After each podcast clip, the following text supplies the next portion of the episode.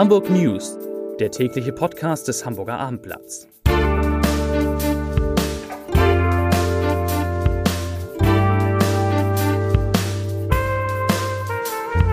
Herzlich willkommen. Mein Name ist Lars Heider und heute ist Moritz Fürste in diesem Podcast zu Gast, die erst 34 Jahre alte Hamburger Hockeylegende der eine große Überraschung bevorsteht. Außerdem wird es um bessere Noten für Hamburgs Abiturienten gehen und, und, und um eine Frau, die vor Gericht stand, weil sie sich unglücklich verliebt hat.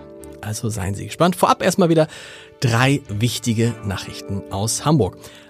Am, in der Asklepios Klinik Barmbek hat es heute einen Großeinsatz gegeben. Hintergrund auf einer Herrentoilette in der Nähe der Notaufnahme ist Reizgas versprüht worden. Die Notaufnahme musste daraufhin gesperrt werden. Der Platz um den Hamburger Michel, um das einzig wahre Wahrzeichen, soll neu gestaltet werden und dieser Platz soll damit zu einem der schönsten Plätze Hamburgs werden. Geplant ist unter anderem ein modernes Besucherzentrum. Es soll eine neue Beleuchtung geben und fast das Wichtigste aus meiner Sicht, die Kirche drängt darauf, dass es eine Ampel gibt, mit der die Überquerung der Ludwig-Erhard-Straße in Richtung Michel besser wird. Wahrscheinlich wird das das größte Problem. Und ein kleiner Vorgeschmack auf das Abendblatt vom Morgen. Wir haben uns getroffen mit Jan Hofer und ihn gefragt, wie eigentlich so das Leben als Tagesschausprecher ist. Und Jan Hofer spricht ganz offen darüber, wie es heute ist, dass es unglaublich viel Lob für Tagesschausprecher gibt, aber auch so viel Kritik und böse Kommentare wie noch nicht. Er sagt, warum die Tagessprecher immer unterschiedlich alt sein müssen. Er selber wird ja demnächst 70 und ja klar, er spricht auch, zum glaube ich zum ersten Mal über die Hintergründe seines Schwächeanfalls, der für viel Aufsehen und Sorge bei vielen Zuschauern gesorgt hat. Moritz Fürste ist heute in unserem täglichen Podcast zu Gast. Ähm, ich muss immer lachen, Moritz, weil wann immer wir über dich schreiben, über jemanden, der 34 ist, richtig? 34? Ja. 34, steht dann da ja die Hockeylegende. Mit 34, ich wäre gern auch mit 34 schon die Journalistenlegende gewesen. Wie, wie fühlt sich das an, wenn man mit 34 eine Legende ist? Ja, ich muss schon äh, immer auch ein bisschen schmunzeln. Äh, es ist, hört sich auch einfach, also man, das grundsätzlich der Gedanke dahinter, der, den finde ich schon sehr schmeichelhaft, aber wenn ich es höre, denke ich auch immer, oh Leute, ist einer zu hoch. Vielleicht so. Hört sich so unglaublich alt an, ja. ne? Ihr könnt mich auch einfach Moritz nennen. Also, Aber in, insofern, du, du schaffst ja auch wieder was Legendäres, was scheinbar Legendäres. Du hast am Pfingstsonntag das große Abschiedsspiel. ja, ist Dein richtig. großes Abschiedsspiel. Und kannst du sagen, wie viele Tickets sind da jetzt verkauft? Ja, also ganz genau müsste man da meinen Bruder fragen. Okay, der organisiert das? äh, Genau, Head of Organization ist, wofür ich ihm wirklich sehr dankbar bin. Ähm, das Ganze ist eine Überraschung für mich. Ich habe gehört, Ach so, eine Überraschung. Also es ist tatsächlich eine Überraschung. Ich weiß, dass es stattfindet. Okay. Ich musste mir den Tag blocken. Ich habe auch die, die Athleten, die Sportler eingeladen, also zumindest eine Liste geschrieben.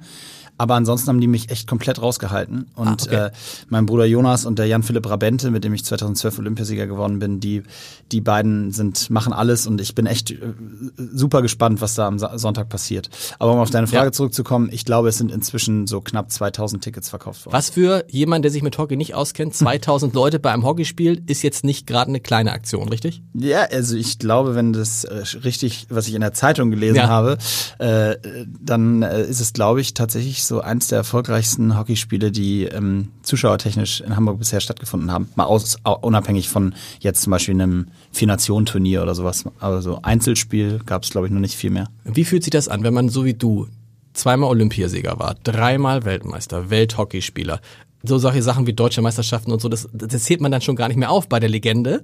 Weil ich sie nicht habe. Genau, Mensch, das wollte ich jetzt, das wollte ich jetzt, das muss ja keiner wissen, genau. Ähm, Mist, das war eigentlich elegant.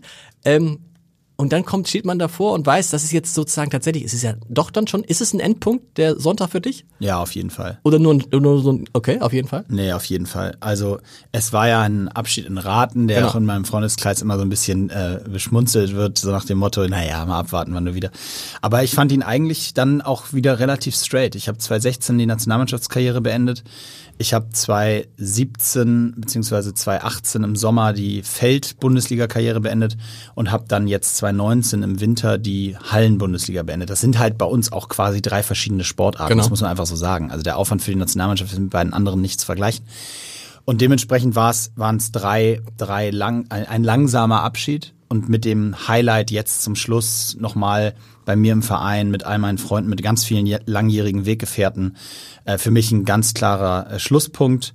Ich habe auch äh, damit in dem Sinne abgeschlossen und ähm, bin super froh, dass ich die Ehre habe, nochmal so ein Event erleben zu dürfen, weil das mir ganz, ganz viel bedeutet, klar. Wir sind sehr gespannt, was am Pfingstsonntag passiert. Ja, kommt vorbei. Äh, äh, gern. Wer, wer mehr von Moritz Fürste hören will, hat dazu am Dienstag nach diesem Spiel Gelegenheit, denn wir werden noch in einem etwas längeren Podcast über all das sprechen, was Moritz Fürst in seiner Karriere gemacht hat, aber vor allem, was jetzt kommt. Ich sage erstmal viel Glück. Was wäre die größte Überraschung? Worüber würdest du dich am meisten freuen? Dann kann man ja noch einen Tipp geben am Sonntag. Ich glaube, ich freue mich vor allen Dingen auf die Leute, die kommen. Und ich weiß eben, wie gesagt, nicht, wer jetzt zu oder abgesagt hat. Von daher bin ich sehr gespannt. Es war eine Liste von 140 Leuten, also wow. Spielern und ehemaligen Weggefährten, auch aus anderen Sportarten. Von daher mal sehen, wer dann da alles steht. Viel Glück und vielen Dank. Danke. Jetzt habe ich zwei liebe Kollegen zu Gast. Einer, der ist schon fast hier ein, ein Dauergast und da freue ich mich sehr. Peter Ulrich Meyer, der Chef unserer Politikredaktion. Und lieber Peter, wir sitzen heute zusammen. Du denkst, wir sitzen zusammen wegen eines Themas. Ich komme am Ende noch auf ein zweites Thema. Aber das eine Thema ist das der Hamburger Mathe-Klausuren. Da gab es Proteste der Hamburger Schüler, nicht nur der Hamburger Schüler, sondern auch Schüler in anderen Bundesländern, die gesagt haben, die Mathe-Klausuren waren zu schwer. Und nun gibt es gute Nachrichten für diese Schüler.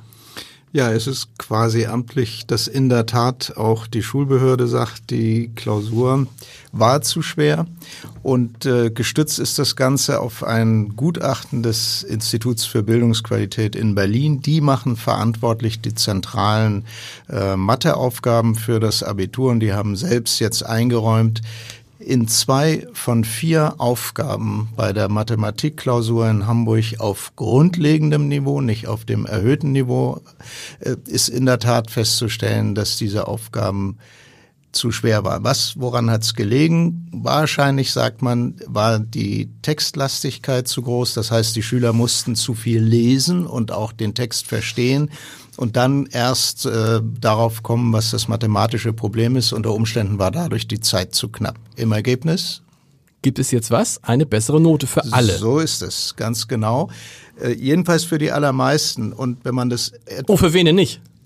Für diejenigen, die sozusagen ganz schlecht abgeschnitten haben und Nullpunkte hatten, bleibt es auch bei Nullpunkten. Aber fast alle anderen äh, bekommen in der Tat etwa eine halbe Note besser. Ganz genau kann man es nicht ausrechnen. Dazu muss man sich nur einmal kurz vergegenwärtigen, wie kompliziert und aufwendig heute so eine Benotung einer Mathematik-Abi-Klausur ist. Es gibt also festgelegt eine bestimmte maximale Punktezahl, mhm. die man erreichen kann, sagen wir 100 Punkte.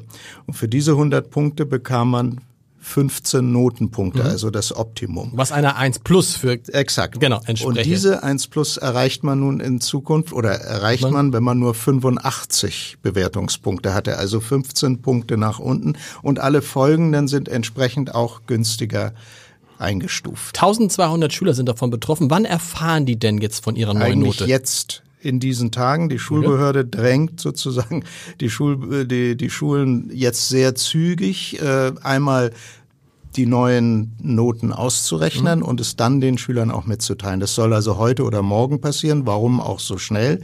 Weil die mündlichen Prüfungen vor der Tür stehen und die Schüler natürlich ihre exakte Examen, also ja. äh, Klausurnote kennen müssen, um dann zu entscheiden, ob sie sich eventuell äh, noch einer mündlichen Prüfung unterziehen. Das bleibt auch noch. Also man ja. kann, man kriegt jetzt eine bessere Note, wenn man das Gefühl hat, man könnte diese Note noch besser machen, ja. dann kann man noch an eine mündliche Zusatzprüfung rein und die Note verbessern. Wie, wie soll denn künftig eigentlich verhindert werden, dass sowas nochmal passiert, dass dann Schüler auf, auf, auf Aufgaben stoßen, die sie schlicht nicht lösen können? Ja, also ich glaube, das wird sehr schwer sein, das in Zukunft generell zu verhindern. Man kann ja nur versuchen, aus diesen, aus den Erfahrungen dieses Jahres und der anderen Jahre zu lernen. Einmal kurz müsste man schildern, wir haben ja seit 2017 das sogenannte bundesweite Zentralabitur, das nur in Teilen ein Zentralabitur ist.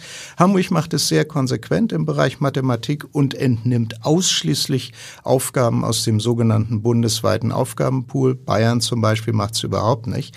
Also Hamburg hält sich an diese bundesweite äh, Regelung und ist dadurch natürlich nur, sagen wir mal, eingeschränkt auch imstande, äh, selbst die Dinge zu steuern. Das ist, diese Aufgaben kommen auf Vorschlägen der Länder in Abstimmung mit Mathe-Experten zustande.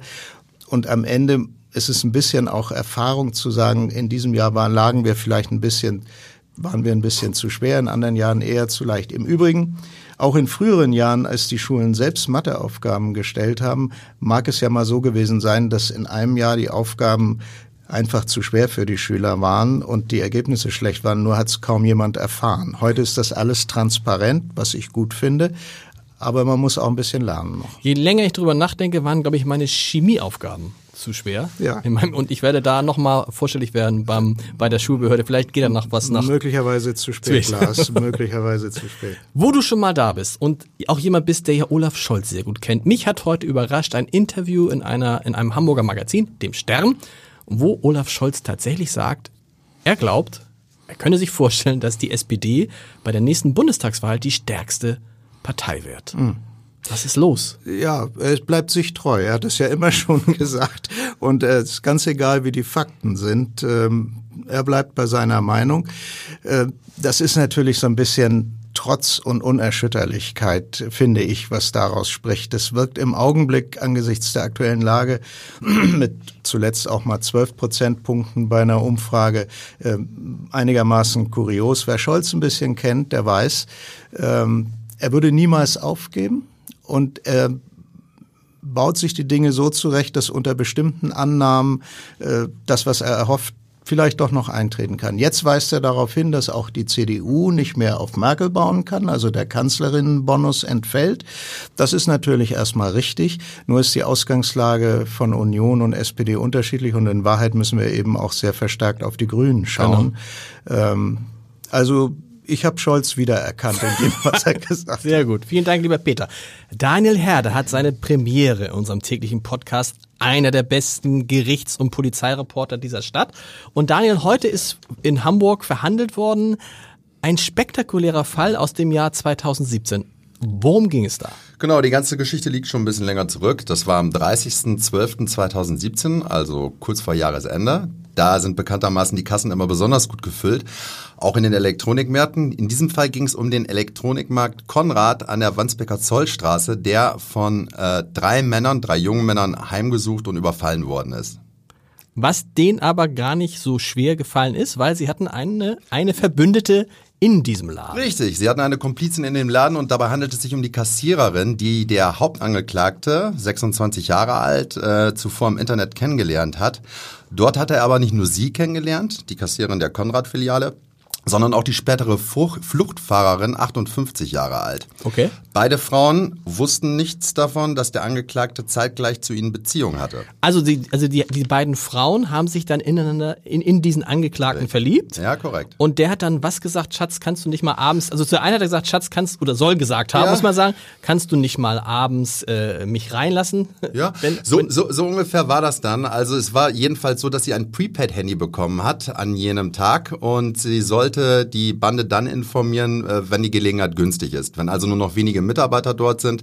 Sieben waren es dann am späten Abend, die gerade rausgelassen wurden aus der, ähm, äh, aus der Tür und dort stürmten dann die mit Sturmhauben maskierten Männer hinein unter Vorhalt einer Schreckschusswaffe äh, legten die Angestellten zu Boden, fesselten sie mit Kabelbindern. Einer von den Angestellten hatte Todesangst und betete das Vaterunser. Es schien also ein besonders frommer Mann zu sein. Jedenfalls war es dann so, äh, dass dazu aufgerufen wurde, wer denn wohl den äh, Schlüssel zum Tresor habe. Und äh, da sagte dann die vorher eingeweihte Kassiererin, ha, ich. Genau, ich ist dann zum Tresor gegangen mit einer Sportkasse, äh, Sporttasche und hat äh, 111.000 Euro an sich genommen und damit ist dann die Bande geflüchtet. Und haben die beiden Frauen denn heute schon ausgesagt? Also die Kassiererin und die Freundin, die das äh, Tatauto gefahren hat? Ausgesagt haben sie alle Ja. mit unterschiedlichen äh, Anteilen, aber heute gab es das Urteil Okay. und äh, es endete dann damit, dass der Haupttäter, nämlich der, ich, ich nenne ihn mal jetzt den Gigolo, Ja.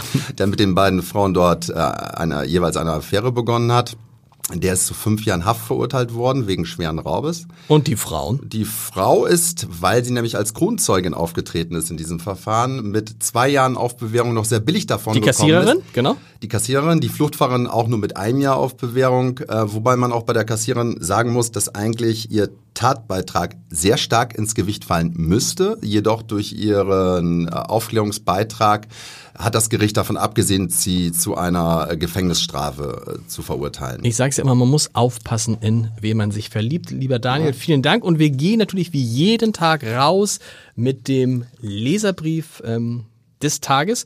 Da muss ich jetzt diese Brille, die für, viele Kollegen ein Schock ist, die, aber man sieht es ja nicht, diese Lesebrille, die ich mir für 3,90 Euro gekauft habe, auf, äh, aufsetzen. Das habe ich jetzt getan. Es geht in dem Brief von Gudrun Steinfeld um die politische Liebeserklärung, die Matthias Icken, also politische Liebeserklärung, auch da vor sich sein, die mein lieber Kollege Matthias Icken vor kurzem der SPD gemacht hat, die immer noch auf www.abendblatt.de nachzulesen ist. Gudrun Steinfeld schreibt, mit seiner politischen Liebeserklärung hat mir Matthias Icken aus dem Herzen gesprochen. Ich sage Danke dafür. Es muss den Leuten gesagt werden, was die SPD in all den Jahren seit ihrer Gründung geleistet hat. Sie kann es anscheinend selbst nicht mehr, außer wie wir gelernt haben. Olaf Scholz, wir hören uns morgen. Bis dann. Tschüss.